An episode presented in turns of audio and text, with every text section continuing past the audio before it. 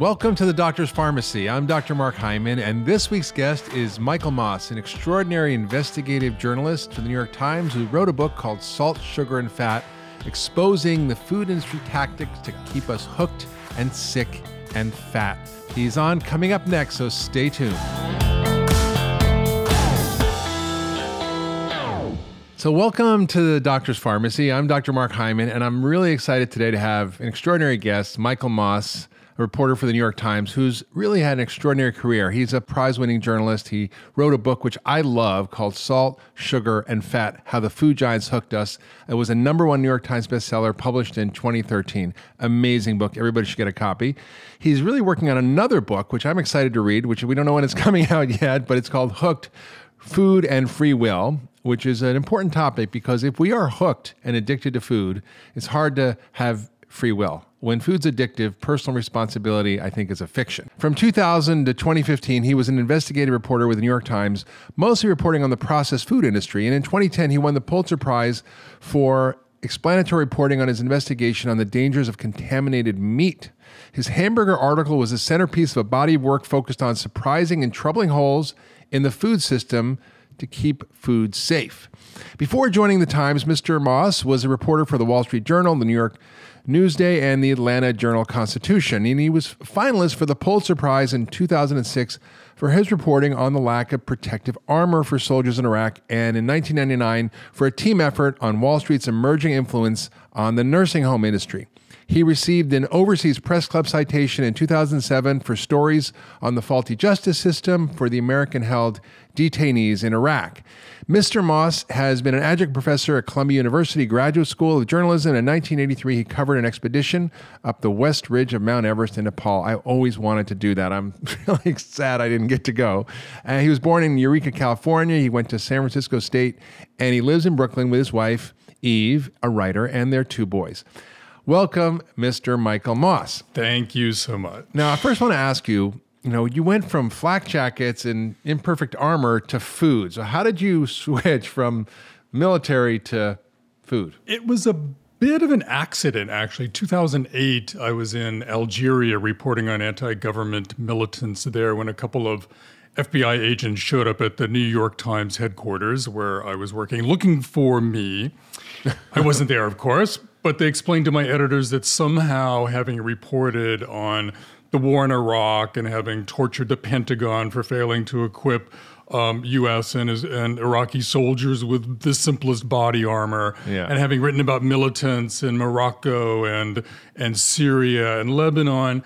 I had landed on an Al Qaeda hit list.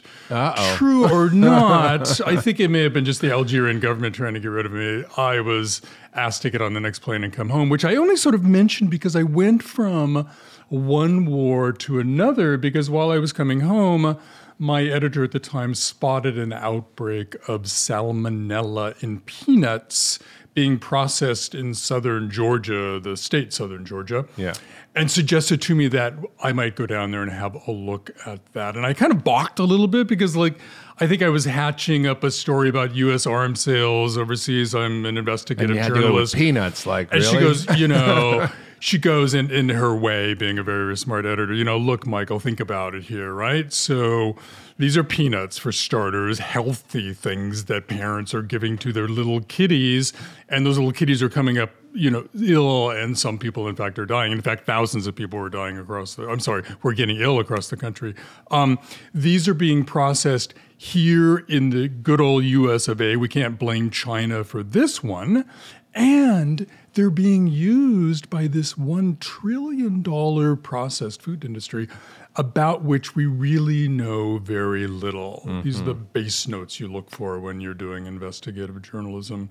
And I went down and did the first story and was sort of off and running in opening up this incredible industry. You started with peanuts and then you ended up in a food fight. well, I started with peanuts and then I moved on to sort of meat, the contaminated meat story. And, and both those stories were about the industry kind of losing control over its food chain, mm-hmm. over the quality the, mm-hmm. of, of its products.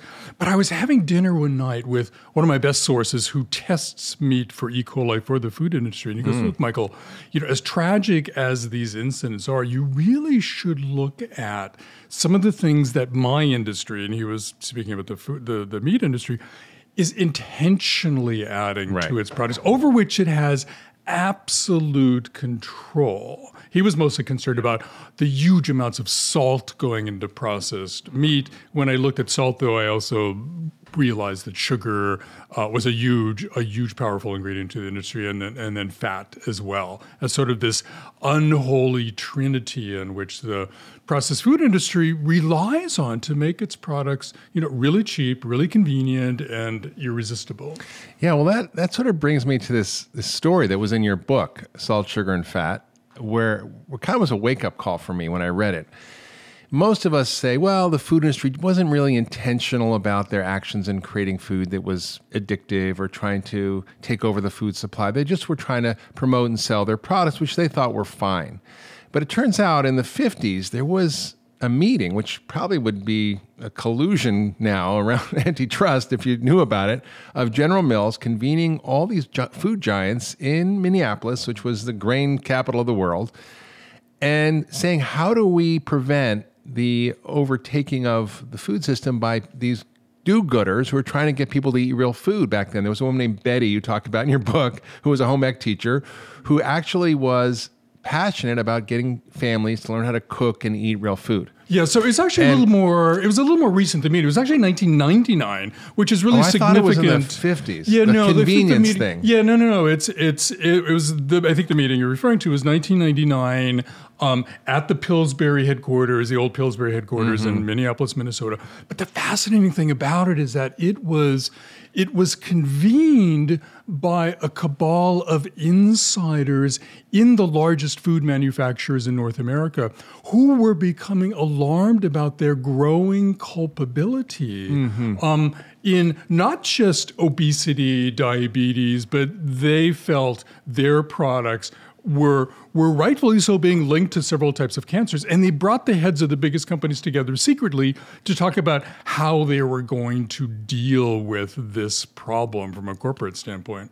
And and and in fact this cabal of insiders were pleading with the company's officials to do something to turn the corner on behalf of consumers make their products more healthier cut back on the marketing of the junkier stuff and you can probably imagine what happened Yeah, there were a few people with a moral compass, but it didn't really work out that I way. mean, the biggest rest of them. response came from the then CEO of General Mills. He said, "Look, I mean, we uh, we make a low salt version of our products, put on the shelf if people want that. We're adding whole grains to some of our cereals." Um, we are be you know we are sensitive to consumers and to health, but you have to realize that we are also beholden to shareholders, and there is no way we're going to mess around with the company jewels. He said, Mm-hmm. referring to salt, sugar, fat. If that's going to diminish the appeal of our products, and Yeah. by and large, that's the position of the food industry um, going forward, even today. And these sh- are companies, And you shared how they tried to manipulate their products to have less of these ingredients, and you tried to eat them, and they were horrible tasting, right? you couldn't oh, even eat them, right? Yeah. So at, at, at one point, I you know, I went to them and said, "Look, let's just let's just take salt for a minute, right? Which seems to be like public enemy number one now because of its its links to links to to heart disease, high high blood pressure. What?" Everybody wants you to cut back on salt. Why can't you do it? And this was this was a beautiful moment for me when I really realized there was a rich story to tell here because Kellogg's invited me in uh, to Battle Creek, uh, Michigan, into its secret research and development laboratory where they put these foods together. Um, but they did something really cool. They prepared for me versions of their products without any salt in them at all to show me why they were struggling so much Yeah. to reduce the salt. and and I have to tell you, it was one of the most god awful dining experiences in my life because we started with the Cheez Its.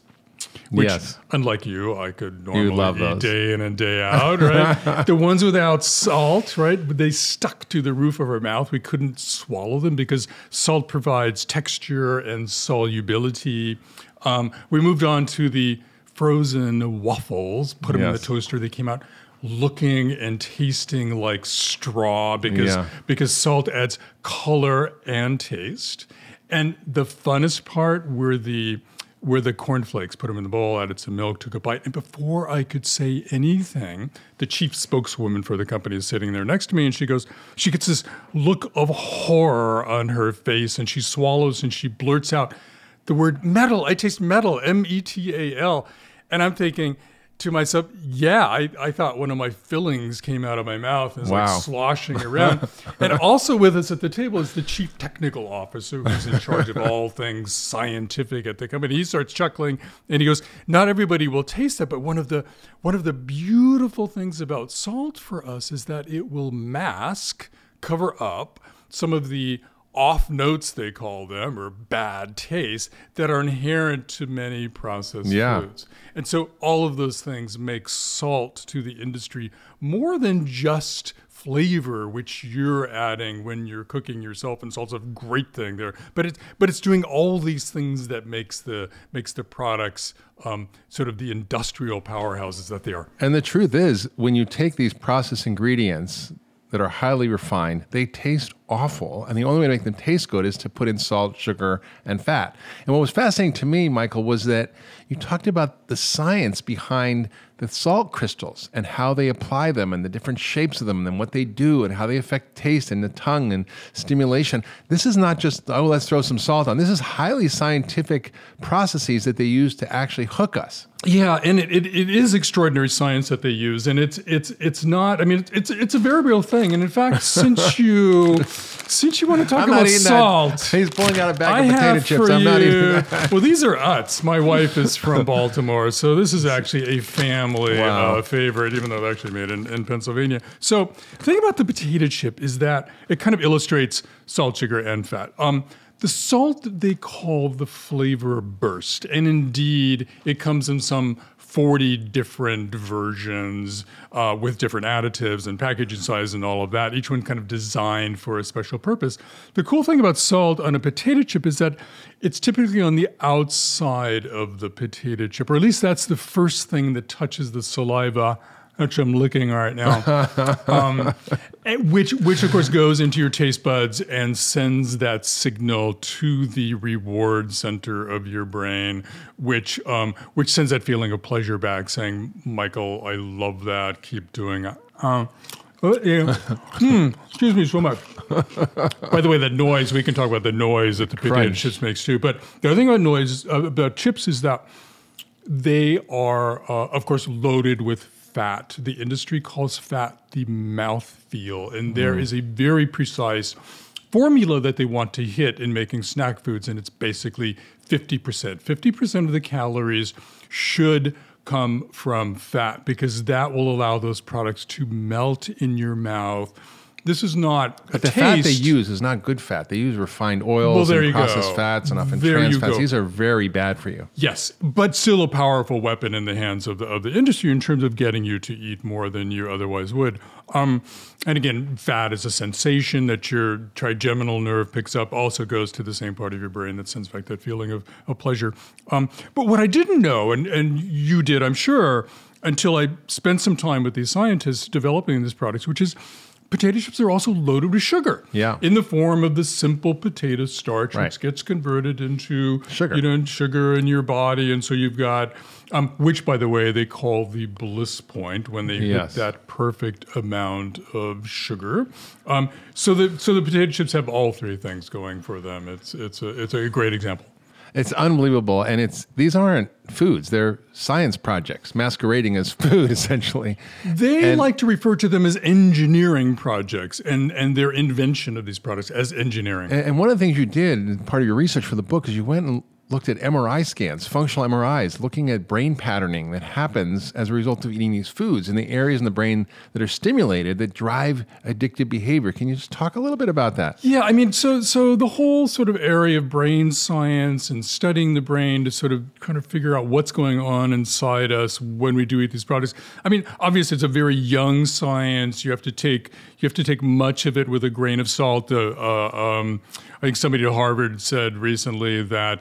If really understanding the brain is a mile long journey, we've come about three inches so far. Um, but they are able to, um, you know, slide people into the MRI and either show them pictures of food, which is a very cool thing because that sort of measures the wanting or the desire mm-hmm. of those foods. And then if it's something that you can easily kind of suck on and digest like chocolate, for example, then they can also record um, the the the pleasure part of the of the system. And I'll, I'll tell you a funny story on that. I, I was doing a I was doing an interview recently with somebody who's doing these kinds of research, and he they have a system where they can put milkshake into your mouth to measure and then show you pictures of that to measure both the wanting and the desire once the milkshake actually drips on your tongue. Because you know you can't move your head in the MRI um, and um, you know, I said to him before, look, I mean, I'm not a huge milkshake drinker, but if we put some like Pinot Noir in the little tubing system and drip that in, I think you're going to really see some reward, you know, signals going off yeah. in my brain. It's, it's pretty interesting. You know, we think that it may be, you know, the mouthfeel, the stimulation of the tongue, the taste buds, the pleasure that may be affecting that. And you go, okay, well, it's just the design of the food. But we actually know from Dr. David Ludwig's work that people who had identical tasting looking milkshakes with the same calories, same protein, fat, and carbs and fiber, one had a high glycemic starch, meaning it raised the blood sugar quickly. The other one didn't, had profoundly different effects. The mm-hmm. ones that had the high sugar one, even that they didn't know they were eating something different, stimulated insulin, made their blood sugars higher, their cortisol higher, but also when they looked at the brain imaging, it stimulated the area called nucleus accumbens, which is the area that is the same stimulated area for addiction like heroin or cocaine. And it really is fascinating that you don't even have to know what you're eating. It's really the, the biology of these foods is right. designed to make you hooked. And that's what your new book's on. Yes, it is. It's sort of looking at that question: Is this stuff, you know, really addictive? Can we can we compare it to drugs or tobacco or an alcohol, and kind of in what ways? Um, and and also kind of going forward too. Is that sort of a, is that how we want to you know think about these these foods? Is that sort of a, a good way to kind of wrestle with them as a as a social policy and a personal health? Yeah, because then standpoint? you know personal choice becomes a little bit of a fiction when you have products on the market that are highly addictive. Yeah, absolutely. Right? So I mean, yes. And you know, speaking of that, you know, when I read your book, Salt, Sugar, and Fat, which everybody should get, it's an extraordinary book.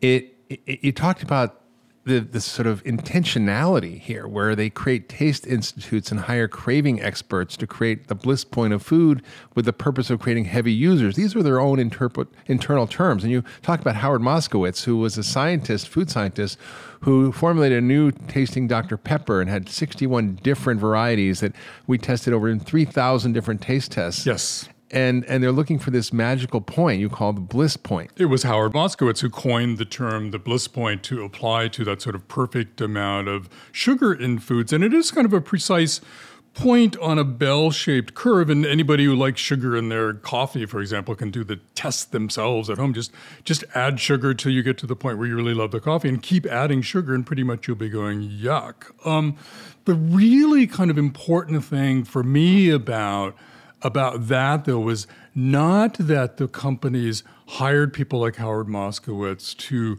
engineer foods with the perfect bliss point of sweetness, foods that we know should be sweet and we already consider to be sort of treats like ice cream and soda and cookies the food companies marched around the grocery store adding sugar to things that weren't sweet before. Salad dressing. And salad dressing, yogurt, pasta sauce. Um, creating kind of this expectancy in us that everything should be sweet. So if you've got kids and you're trying to drag them over to the part of the grocery store where we should all be spending more time, the produce aisle, and they get hit with some sour or bitter notes, the other, you know, the other four or five tastes that Aristotle wrote about way back when. You, you know, that's why you have a riot on your hands because they are attuned, they are expecting everything yeah. to be sweet. It's true. I mean, I, one of the surprising facts I uncovered was that your morning low fat fruit sweetened yogurt, which is considered a health food, has more sugar per ounce than soda.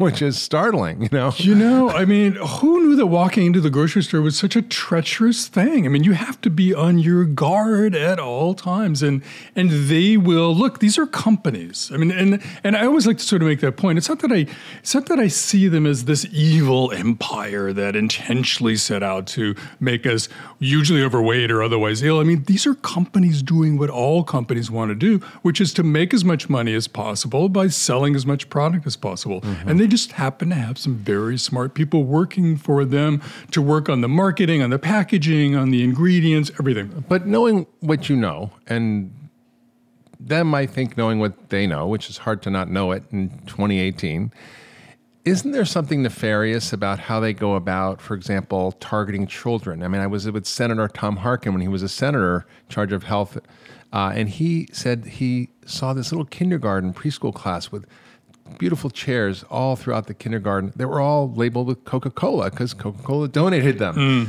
and that they target children to try to get them brand loyal early on, and then they look at their population of users and the ones who were already drinking a lot of soda, they try to get them drinking more, like targeting the ones who drink over a thousand cans a year to drink even more. They must know what they're doing here.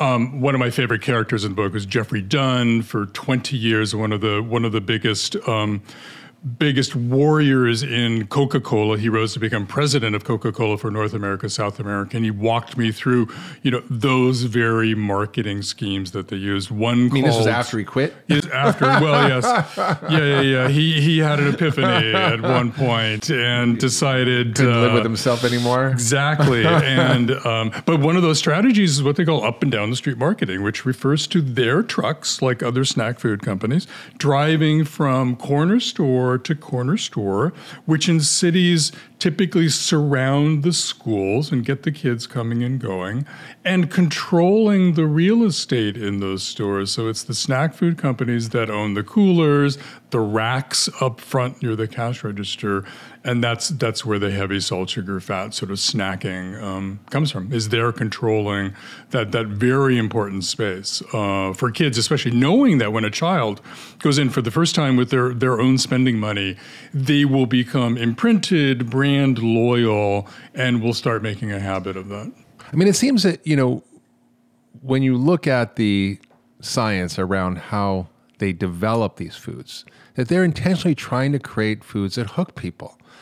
So, do you think they are blind to the idea that these are addictive? That they that they know it but just don't talk about it or hide it? I mean, what's really going on after all these conversations? Do the people in these companies know what they're doing? Well, there was this really interesting moment. So, after that 1999 meeting, I I I, I, I spoke about earlier. Um, Kraft, which at the time was the largest processed food company, these insiders who had organized the meeting from Kraft went back and they actually managed to get Kraft to unilaterally adopt some reforms of their formulation and marketing of their products. And they sort of went after those things. And and one of the one of the hardest things for them was when they went to their food engineers and said, you know, thou shalt no longer simply add as much salt, sugar, fat as you want to these products as you want to. We're going to put caps on them. Mm-hmm. And the food engineers were sort of like a little non I mean, they were like a little baffled, like, what's going on here? They've spent their entire career in efforts to maximize the allure of their products. And here suddenly they were being asked to do something less than that. I think where they try to draw the line is saying that we never intended to people that people pig out. Clearly we intended to maximize the allure of our products. And I think that's that's where that's where things got out of control is where products designed to be irresistible became really irresistible and, and commonplace. And snacking became the fourth American meal, which turned their products into, into, in, into something very treacherous for people that, that maybe initially they weren't. Yeah, no, it's it's frightening. And when when you look at the research you did, you've interviewed over 300 food industry experts, scientists, former employees. You sort of did a little muckraking. and what was the most surprising thing you found that sort of you went, oh my goodness, I didn't know that, and Um, well, a few things. I, I, you know, being an investigative reporter, I, I, of course, am beholden to go after the money, and there was certainly a lot of money to, to look at. Um, but I kind of fell in love with the language that they use when they talk to each other about their efforts to maximize the allure of their products. They talk about, for instance, they don't have to use the word addiction. They talk about making their products craveable.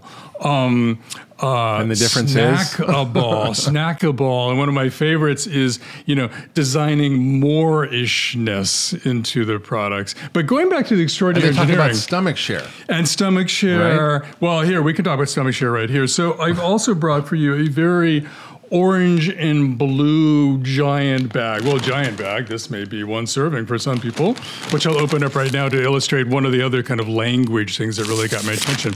They realize that. And I'm going to do this since you didn't volunteer. No. I will not. I will not eat that orange colored thing. That's neon. So this orange-colored color thing about the No size food. of my index finger here, very puffy looking, is going to go into my mouth. And when I press it against the roof of my mouth, it will melt because of that 50% formula I mentioned before and disappear. And what the industry realized is that the signal to the brain when that disappears is that the calories have disappeared as well, right? So you're eating air. So you might you're eating air, Michael. You might as well finish this whole giant bag if you don't mind.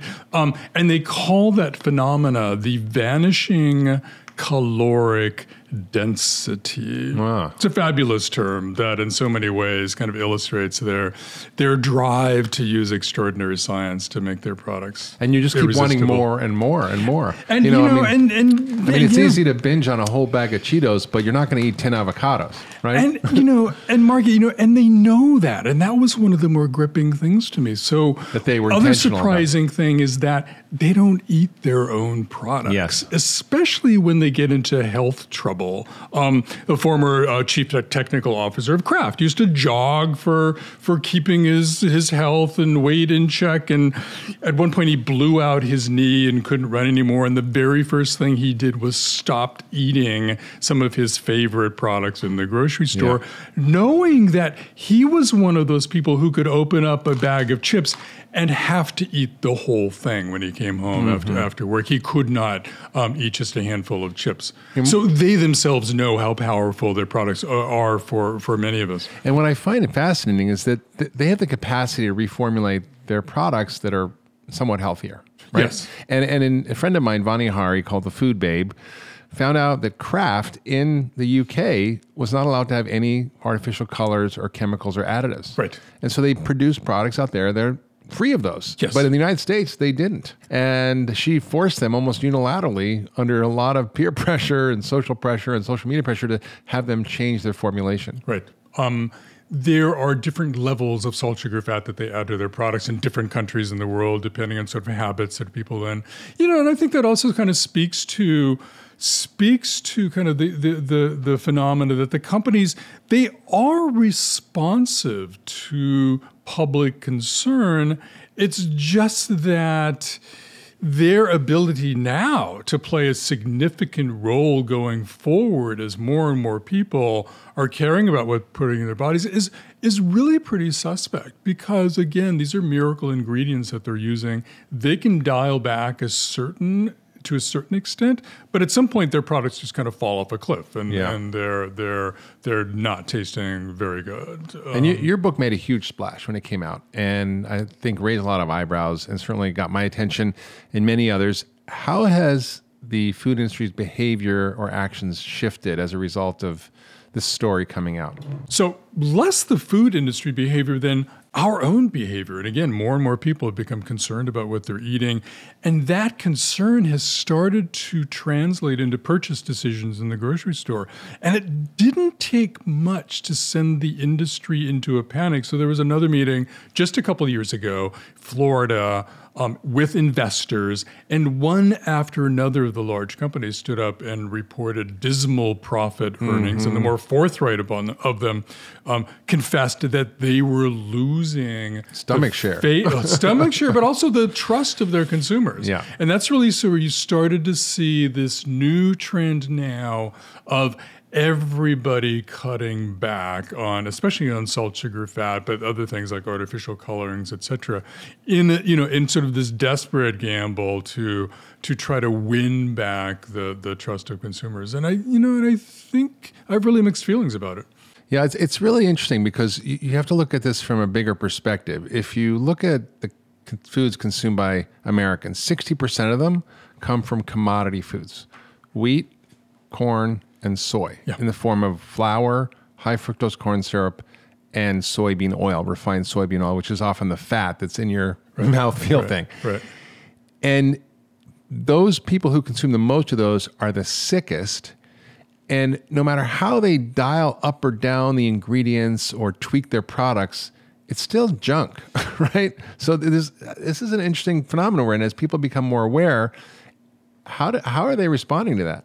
Well, the companies. I mean, people or, or the companies. People and and companies both. I, I, I you know, I, I think we're all having to get smarter. I mean, even looking at the nutrition facts label on some of these products, I have sort of mixed feelings about fake because, news. Because well, yeah, fake news. well, yeah, because they're very good at adjusting these numbers Yeah. to whatever is the immediate concern of people buying Right. it. And and in the past, it's sort of been sugar and, and salt and and some kinds of fat and calories and fiber. And so so you look at this, you go, okay, that seems kind of reasonable, but then you realize it's still junk. junk, right? Right. Ju- it's a little less junky, food. but it's still junk. So so I mean, it's better than nothing. At least we now know what's going in these products, especially because of the, the the requirement that they list the ingredients. Um, but but but but I think it's incumbent upon us, and this is easier for some people than others, to think more about sort of what we're eating and and and and is this real food, and how can we how can we make adjustments in in our life to to get better food uh, for ourselves and our families. Yeah, it's pretty interesting what's happening because in this country, as you mentioned, sales are going down. I mean, I think there's a 25% reduction in soda consumption in the United States, but globally it's increasing. So, where they can't sell to us, they're basically selling to the rest of the world, and particularly developing countries. We have 80% now of the world's type 2 diabetics in the Yep. developing world. Yep. And we're seeing massive obesity across the globe. Yep. And there are countries that are starting to sort of stand up against this. For example, Chile Right. recently came up with a series of different policy recommendations that I thought were pretty profound because the doctor, uh, the person who runs the country, Michelle Bachelet, is a pediatrician, and the vice president of the Senate is a doctor, and they put in policies of 18% soda tax. They eliminated any food marketing to kids. In fact, they they banned Tony the Tiger mm. and all the cartoon characters on food products for kids. And they even put warning labels, like on cigarettes, on the front of the packaging on the box. They eliminated any uh, advertising in radio, TV, or movie theaters. They eliminated advertising for formula because they want people to breastfeed. Hmm. They cleaned up all the schools. Hmm. It's profound. And the food companies went crazy and they're actually suing the government. Hmm. But is this the kind of thing that's going to shift things globally?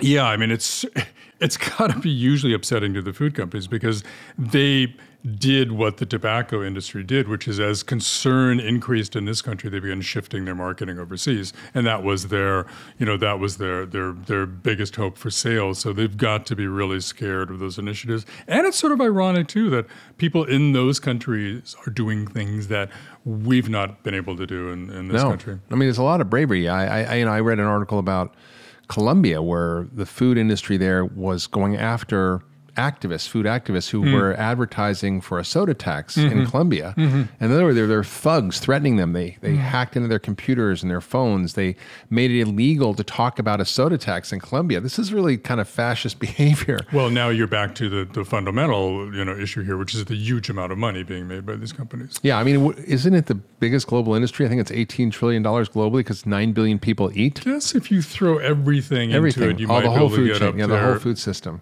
Let's talk about labels Hmm. because you were mentioning the food label, and you know, in this country, you kind of have to have a PhD in nutrition to understand the nutrition facts label. I think it's called it should be called alternative facts or fake news because it's so risk representative of what really matters. Hmm. And in other countries, they're implementing things like the stoplight version, which is green this is good for you yellow Hmm. eat with caution red Mm-hmm. this is going to kill you or they put front of label packaging on or they Mm-hmm. they actually have it much more sensible. Mm-hmm. In this country, it's almost impossible unless you have a PhD to understand that, and even then, it's hard. The first thing to realize is that the the front of the package is the most valuable real estate, and that's where the companies put their best foot forward. And so, for example, these wonderful potato chips, ripples, original, these great words, but you also notice at the top Gluten free. gluten free. now they might have put, you know, on there reduced salt or reduced fat or Yeah. or added vitamins or minerals. That's typically what you'll get. Um, one of the and, and if people do turn the package over and look at the fine print, one of the deceptive things that goes on there is that you know this package of chips, for example, is something that. Um, Somebody might eat the whole thing. In fact, a good number of us will sit down But and it says eat this eight entire bag of servings or chips. something. Well, right, but all the numbers in here, if you're concerned about um, trans fats, you're concerned about cholesterol or sodium or or uh, or fiber, maybe on the positive side, that's another story. Protein, um, the overall calories is per serving, and there's three of those, so you have to Yeah. kind of do the math yourself and Yeah. realize that's not. Um, Well, I asked the, the else? former head of the FDA, Food and Drug Administration, I said, why can't you make the labels better? Why can't you actually make them make sense and clear? He says, well, when we try to change them, we get enormous pressure from Congress, who's hmm. getting enormous pressure from the food industry. Sure. And they threaten to shut us down in terms of our funding, which I thought was, you know, very revealing. So we have money in politics that's driving policies that are making us sick and fat, and the government's not protecting us. Yeah, and some, you know, in, in, in many ways, the the food companies are more powerful than the regulators who are there supposedly to They're often the on same people, right? Often, often the the revolving people. door of people from industry there is government. that, and often with um, with dueling missions. The Department of Agriculture being the best example. I mean, one of its missions is to promote American companies, American products here and overseas as commodities, etc. And then a teeny tiny fraction of one percent of their budget goes toward promoting better eating, better nutrition, better health for us. And, and and the department, you know, you can imagine who sort of wins when push comes to shove.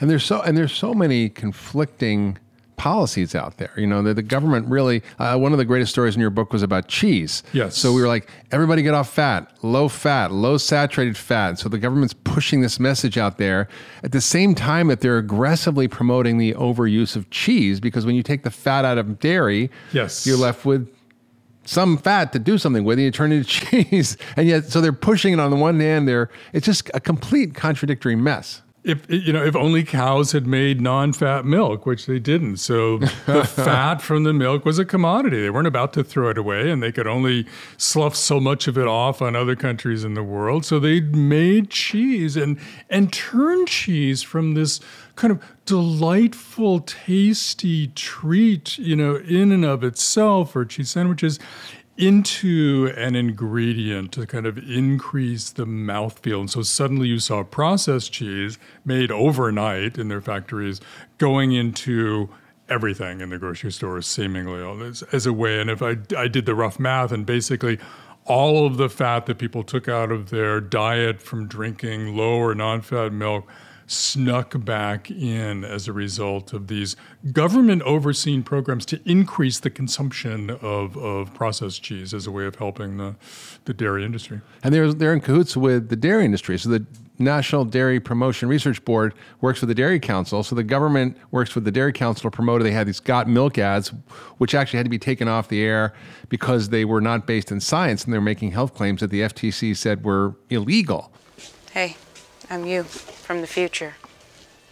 You're me? I know.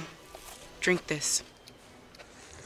It's working! Keep drinking! Got milk. So this is really where the government gets its hands dirty in a way that is really in bed with industry. With maybe in some sense sort of a noble a, a noble thought in the beginning. Look, no, I mean, we, it's hard not to be empathetic with with dairy farmers, um, but the fact was they were overproducing, and um, and instead of taking that overproduction and like throwing it away or something, in fact, what they were doing was storing it all that cheese in caves, and realized the cheese was going moldy, and they had to start like pumping it out into school food programs or etc. Um, you know, that's what they did. They sort of that was their solution was to promote you know, more consumption. And often it wasn't great cheese, right? It was processed cheese. In fact, I I love the story about Kraft. We call it American cheese, but it's actually not allowed to be called cheese Yes. because it's not 51% cheese. It's Yeah. called a Kraft slices. right, right. Well, there's all kinds of euphemisms that they have to use um, because of the standards and and some of the fit. What is the other 49% out of 50%? right, right, right, right, right, right. But but some of the, in fact, some of the cheese engineers at Kraft, you know, were were you know in meeting them and tasting cheese are just kind of appalled at um, at American processed cheese, which to them is you know was not real cheese. It's not like your heirloom goat cheese from France or something like that. No, but but again, it's it's it serves this incredibly powerful role in processed food of sort of that providing that mouthfeel texture allure. And it's in everything. It's just unbelievable. Yeah, I was like- pretty surprised how many It's like things of it. everywhere you go, restaurants, fast food places. It's you know, I have to say, please don't put the cheese on. You know, And that was by design, by Yeah. marketing plans overseen by the federal government. and then they made it easy, right? They grated it, they shredded it, they have all these pre-packaged processed cheese to make it super easy to add to everything.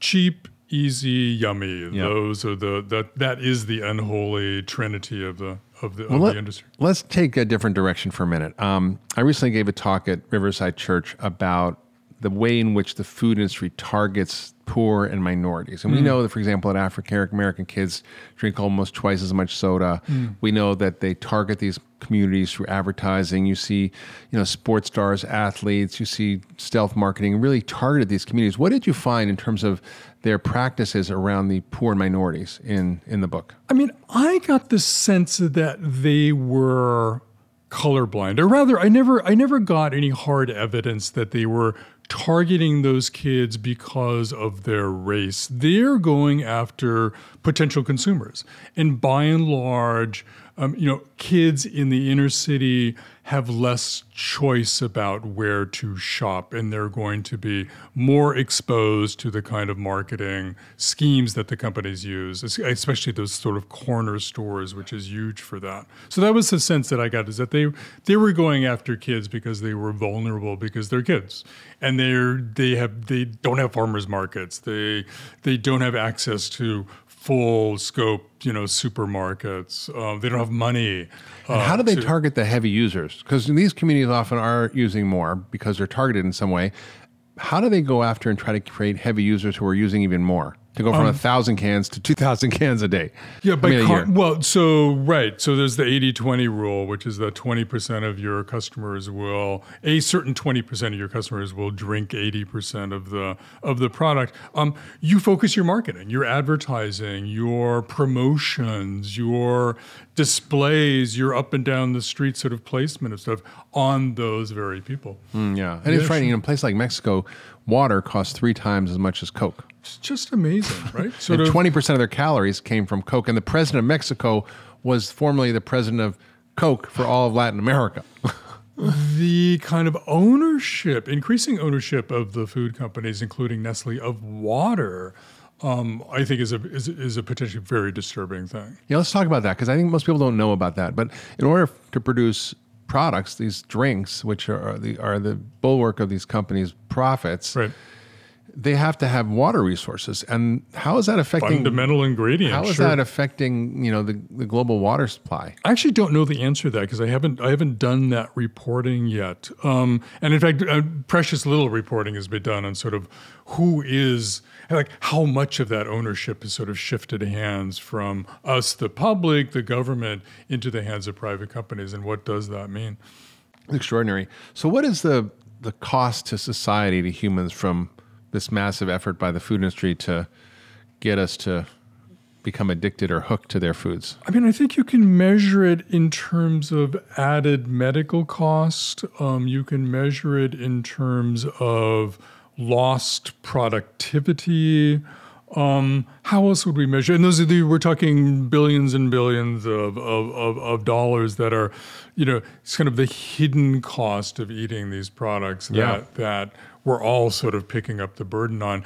I mean, the, the, the, the healthcare cost, I think, is the most interesting because, because people have been thinking, look, we were able to impose some very real marketing formulation curbs on the tobacco industry by the states getting together and suing the tobacco companies, not because they were faulting their product, uh, cigarettes, but simply to recover the cost of taking care of people who got sick from smoking. And mm-hmm. so there's some thought that going after the food companies um, in that same vein. Um, look, you guys are creating a problem. It's it's it's it's it's wiping out our healthcare budgets. We're going to ask you to pay for that. Yeah. Um, is a really sort of fascinating way of looking at it. Well, let's talk about that because you know it's interesting to talk about tobacco and food because often they're the same companies, right? Like Philip Morris Kraft. Yes. RJR Nabisco. Right, right, right, right. So they, they changed the names to protect the guilty. But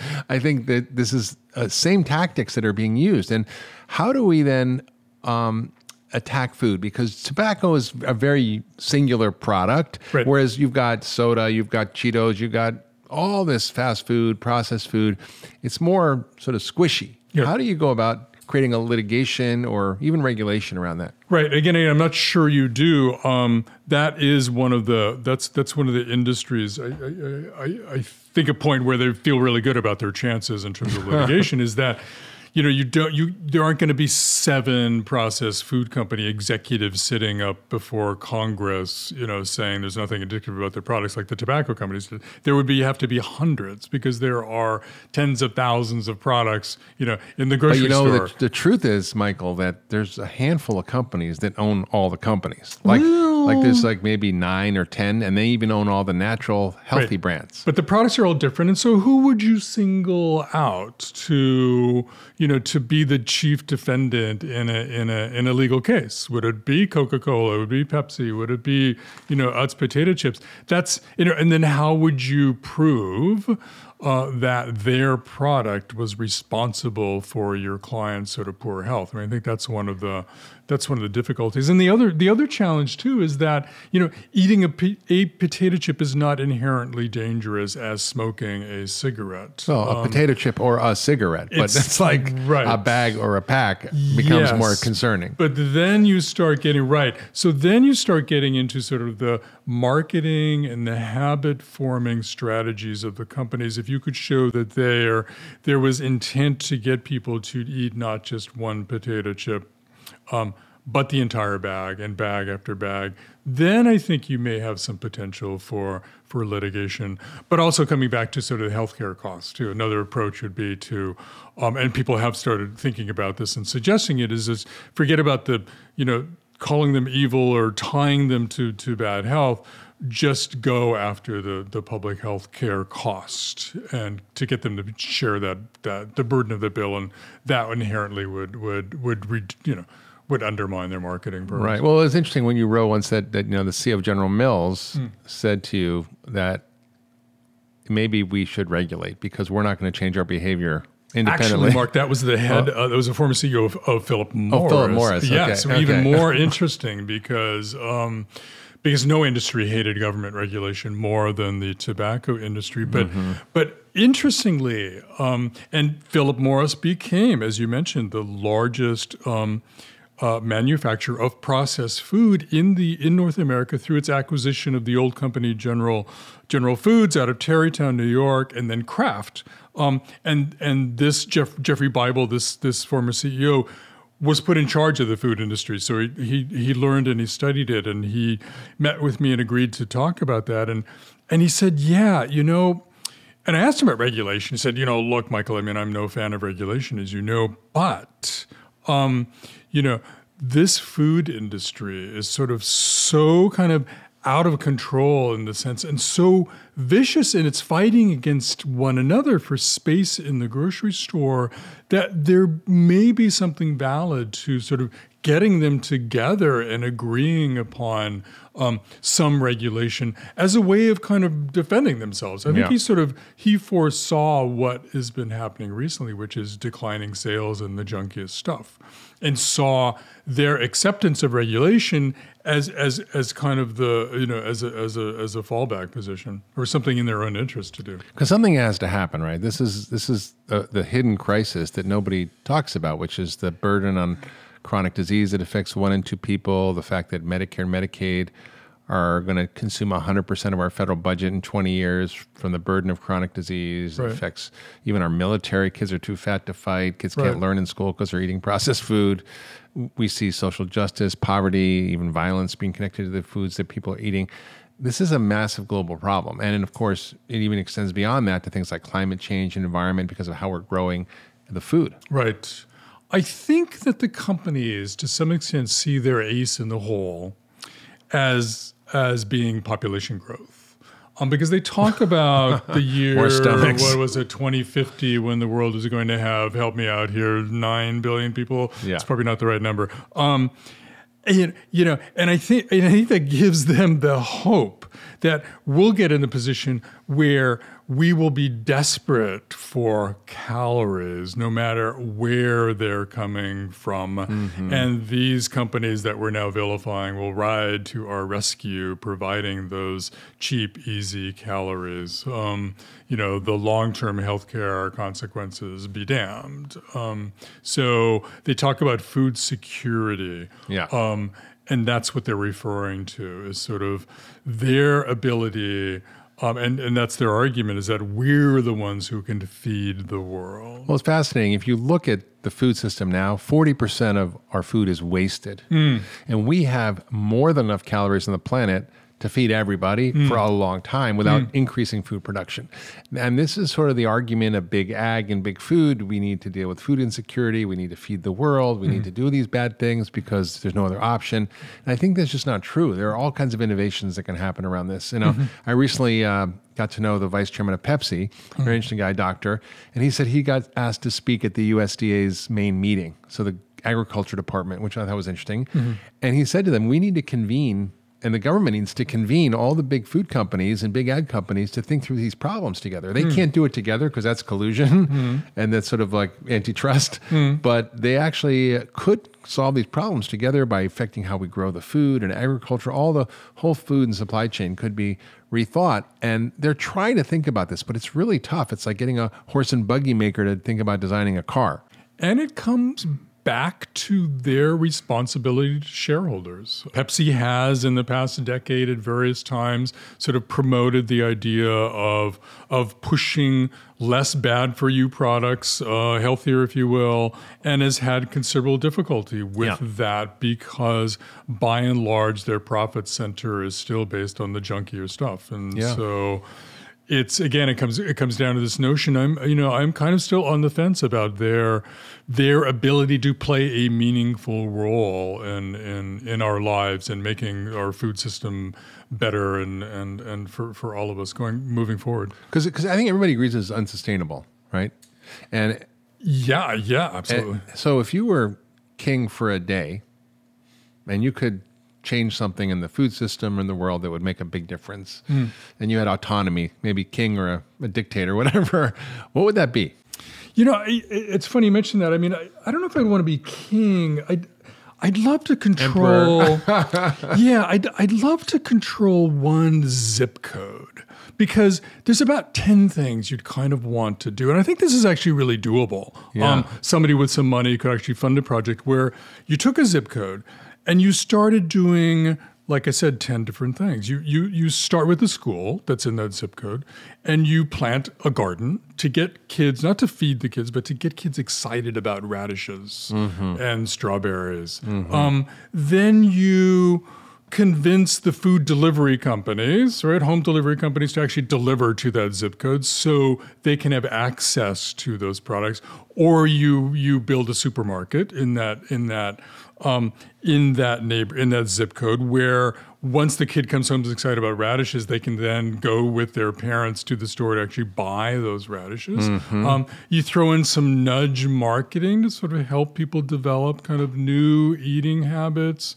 Um, help me out here. There's going to be there's going to be seven other things you could do in that, and then you just kind of do this controlled study. And I think it would be absolutely fabulous to do Yeah. that. But I but I think the point in my mind is that Teach them how to cook, teach them. s- yeah, well, yeah, exactly. So I think often we've we've we've we've wished that one thing could solve it, and then like like you know, labeling uh, restaurant calories, you know, putting calories on restaurant menus, you know, in and of itself, it's probably not going to solve anything. But combined with kind of these other these other things, um, Yeah. uh, th- that that's probably the way to go. I Yeah, think you're going to get some synergy going. I think there. those are great ideas, and I think it's important for us to think about where people live. You know, uh-huh. it turns out that your zip code is a bigger determinant of your health than oh. your genetic code. Not just zip code, but I mean entire swaths of the country are incredible food deserts. I've given talk. You know, I gave a talk recently in Kansas to the Hospital Association, which was which was looking for ways to improve the food in hospitals, not just what they serve to patients, but but in kind of the you know in the in the little store in the hospital for for patients coming in. Um, and and one of the one of the people in the audience explained to me that for her buying food meant driving a hundred miles Wow. to one of the big box stores where she could find some produce of certain type but basically she could only do that run once uh, a week and that was the limitation so they're not even talking about farmers markets Yeah, there right, you know. right. they're talking about just a lack of basic access uh, uh, to fresh vegetables and, and No, I, I, which I, is used to- really I- I used to live in Idaho in a small town Same. on a Native American reservation. And the grocery, the one grocery store there had a produce section that was about the size of a kitchen table with not very happy looking vegetables. Mm, Right. And I literally had to drive 50 miles each way to go to the nearest town to go to Costco to try to get some vegetables and I drive drive them back. I get it. It's hard. And I think that the distribution system, the access is an issue, but also education is an issue. People don't know what they're eating. And I, I think I'm shocked often by the fact that that many people out there who are struggling with health and weight issues mm. actually don't have the right information about what to do or how to do it. And mm-hmm. that when they're empowered with that, they often can change. Right, right. Well, that's what you're doing, of course, Yeah. too, which is phenomenal. Yeah. Sort of helping people, you know, getting that information to people about what to do when when they have the opportunity. Yeah, working on a, uh new project in the Bronx called Rejuvenation, bringing these skills and ideas to the communities there who suffer the most. Oh, fantastic! There's our zip code idea. There you go. We could do it. Yep, it's absolutely got to happen. So, after you learned all this from your 300 interviews and you sort of got in the underbelly of the food industry and the products and what they are, what changed for you about what you eat and what you do and how you live? Well, I have two boys at home. Actually, one just left for college. Time flies. Congratulations. They, I have to say, were little walking bliss points for sugar, like most kids. Um, but my wife and I kind of decided that we didn't want to be parents who said no, no, no. We wanted to be parents who who could have a conversation with our kids um, and talk to them about industrial, highly processed food, you know, in a political sense, that these are companies trying to their best to to get our kids to do their bidding and sort of think about it in that framework. And I and and we get the sense that that that that looking at it that way is really empowering Getting for the kids. So when they were younger, you know, we would go to the cereal aisle and they would realize that the the sweetest uh, brands were at eye level because that's where they're strategically placed yeah. at the at the cereal aisle and and you know I would nudge them a little bit to you know look low or I would reach high for the less sugary things and and and could they maybe find a brand that had you know six or five grams of sugar or less per serving and and you know and they would bring that plain Cheerios home or what have you and and and yeah I think that they would rather have had the Cocoa Puffs, right? Yeah. Or one of the high sugar ones. Yeah. Um, uh, but but but they actually liked the taste of the lower sugar ones more than they would have otherwise, having been engaged in a conversation about a food. And I think that's that's where the future, that's where the hope lies, is Yeah. with young kids, Yeah. um, helping them realize that knowing all the tricks that the food companies are up to to get them to do their bidding is empowering and will help them make better decisions for themselves. Sort of making making them go up against the oppressors and the injustice of it all, right? Yeah, yeah, yeah, yeah. and as, as it, you know, I, I, I imagine like a new home economics class in school that's designed around that sort of food as politics. And I think even high school kids could really get into them. Yeah, well, l- let's talk about that for a minute. I I, I'll- actually um, once reminded me of the story when I my son was like, "There's nothing in the house to eat." you know, I said, "All right, let's go to the grocery store. I want it for my friends over, but there's never any food here." I said, "Okay, you can buy anything you want. There's one rule: no trans fat." Aha. And he couldn't find anything. Chips, pizza, everything had trans fat in it back then, and it was like it was very educational for him to see. And I, That I was "Any- anything you want. Um, so you know, one of the things that um, I think is is sort of critical for us to think about is how um, these food companies are really pretty deliberate about these practices and and people can kind of get to understand what's going on when they realize that and i i once went to this family in south carolina as part of the movie fed up hmm. where uh, they were very overweight. They massive obesity. The father was 42, had kidney failure from diabetes, hmm. uh, needed transplant on dialysis. The mother was 200 plus more, maybe 300 pounds. Hmm. The son was uh, almost diabetic. And they lived in a trailer, a family of five, on food stamps and disability, one of the worst food deserts in America. They hmm. had 10 times as many fast food and convenience stores as grocery stores. Hmm. And rather than sort of you know berate them and said, "Why don't you eat better?" I said, "Well, let's let's cook a meal together." Hmm. So I, I went grocery shopping. We got simple food. I gave them um, a guide called "Good Food on a Tight Budget," which is how to eat well f- for you, for the planet, and your wallet. Mm-hmm. And I showed them how to chop vegetables. I showed them how to cook a meal. And before I did that, I went through their cupboards with them and I said, "Look, here's a box of your corn dogs. Here's Pop Tarts. Here's salad dressing. Here's what's in it. Here's these ingredients. Here's what they do to you. Here's why why they're deceptively not healthy. You know, you you you, you know, I was sort of look looked at their faces and they were completely shocked. For example, Cool Whip, hmm. they thought was a healthy topping because it said zero trans fat on the label. Mm-hmm. Or added vitamins or But it something. right, but it but it actually my rule is if it has a health claim on the label, don't eat it. Yeah, right. And it, when you look at the ingredients, it was the primary ingredient other than water was trans fat, Mm-hmm. hydrogenated oil, and high fructose corn syrup. And the reason they got away with it was because the FDA allows food companies to say zero trans fat on the front of the packaging if it has less than half a gram per serving. That's because of the lobby on the FDA. Mm-hmm. Now, when I showed them all this, they were like, wow, we didn't know this. Mm-hmm. And they were empowered and they then learned how to cook and they learned how to eat well. They lost hundreds of pounds. Mm-hmm. The son lost 128 pounds and is now going to medical school. So it's pretty profound when you actually empower people with this information, Mm-hmm. They'll change. Yeah, and I think one of the challenges for a lot of people is the next step too, which is how do you how do you stick with it long enough to kind of change your habits? It's a little bit like picking up a new exercise thing, which people typically do in January, and then by March they've kind over. of given up. it, it, it's almost like we're fighting those years and years of ha- the habit forming designed and imposed upon us by the companies and trying to change that. So I think that's one of the other things people have to realize is that once you're hugely overweight, it's really, really hard to change that. You can lose the weight, and then the nightmare can begin in real earnest, trying to keep that weight off um, and, until your body and your brain can kind of adjust to kind of the new, the new reality. Hopefully, so so so that would be. I mean, that's a great story you're telling, and that's that's fantastic. But but it's also really, really difficult for people to do that, and also, and I'm really intrigued about your eating guide because because even for me, wanting, and I do most of the cooking in our house now. So the real challenge is coming up with with sort of menu, uh, you know, menus that are of interest to people in my family, kind of week in and week out, and kind of keeping that going and not getting in a rut of kind of cooking the Same the- thing. the same old stuff. Yeah, it's it's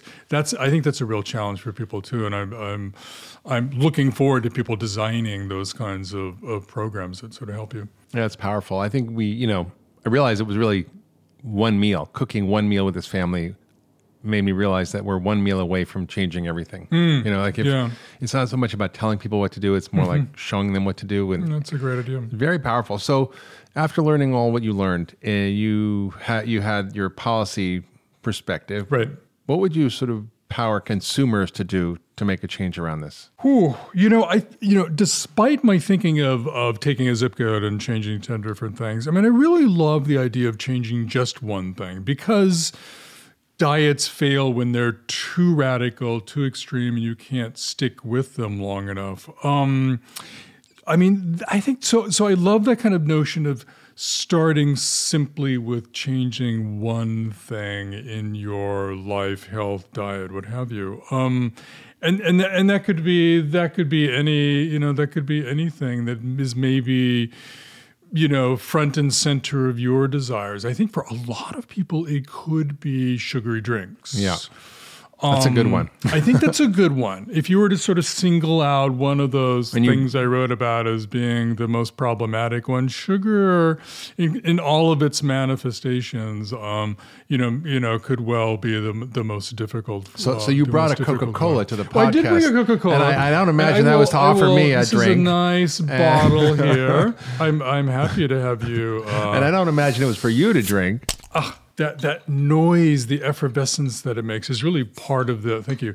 Is really part of the sort of powerful allure of the of the product. Um, I mean, we could talk about Coke for a whole session because you know it's it's not just the ingredients in the Coke. It's not just the sugar, but it's the it's the perfect balance of of those ingredients. I discovered having spent time with Jeffrey Dunn, the former president of Coca Cola, explained to me that one of the most powerful things about Coke is that it's it's it's imminently forgettable. So you take a sip like I'm doing right now, hmm.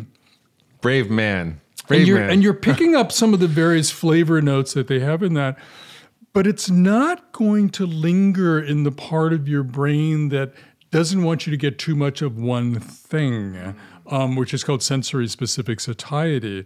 Um, rather, it's a perfect kind of blend, and that will have you thinking about this Coke in an hour, even if I drank the whole bottle, in a way that otherwise it, it, it wouldn't. Um, but going back to sort of the one thing, I mean, I think there is some science out there that again it's it's early, it's weak, but but it's tempting to sort of look at it because we might not be able to deal with calories in liquids like we deal with calories in solid food. Um, and uh, and if that's true, then cutting out calories in liquids. And everybody knows beer and wine doesn't have calories, so I don't have to worry I, about I stick with one tequila because beer has got a lot of carbs. but but soda and fruit juice if you're Yeah. getting too much fruit juice and vitamin water. I saw that show up in my house the other day, and Yeah. my son was so proud of himself until we looked at the fine print on the label. I think it was 32 grams for Yeah. a fairly little bottle, which is Um, m- almost as much as a Coke. Right. I think if you could, if, if a person says, look, let me just start with that and let me see if I can hook myself on plain water and, and fizzy water if you want, hey, um, uh, uh, that, that would be like a really fabulous start. That is huge. And I had a uh, someone said I just cut out soda and I lost seventy five pounds. I don't. Yeah, and again, and not when every. That's not going to happen to everybody. But what might happen is you go, I could do that. Maybe I can do this, and you kind of keep going. And again, weight loss is really difficult when people are really heavy, but but there is It that is. potential. But it but it actually the science of changing your hormones and your brain chemistry by eating different food Hmm. is powerful. So when people do that, they don't crave or want it anymore. Hmm. And we know how to do that now. Mm-hmm. I mean, there's amazing studies where they looked at using very, very high fat diets with good fats, Right. cutting out all the starch, sugar, and processed food. Right. And you see a 60% reversal in type 2 diabetes. We just had a woman in our clinic the other day who's been on insulin for 20 years who got off insulin in three weeks by cutting out all the crap. wow, that's amazing. It's powerful. Yeah. So I think uh, maybe I would leave with the thought that Michael Pollan, our friend, said, which is if it was grown on a plant, eat it. if it was made in a plant, leave it. and if it's being sold in a in a grocery store, you know, beware. Beware. Exactly. well, thank you, Michael. This has been fabulous. Great. And thank you all for My listening. pleasure. I'm so glad we got a chance to share your story and your enthusiasm about what's really happening. And thank you for your work. It's it's fabulous, and keep at it. I do my bit. Thanks for listening to another episode of The Doctor's Pharmacy, this time with Michael Moss, who's an extraordinary guy. And I learned so many things that I'm going to take to the grocery store with me. And, and if you enjoyed this podcast, please leave a review. They really matter to us. We listen to them, we take them into account, and we want to hear from you. And you can also follow me on Twitter, Facebook, and Instagram, and sign up for my newsletter at drhyman.com.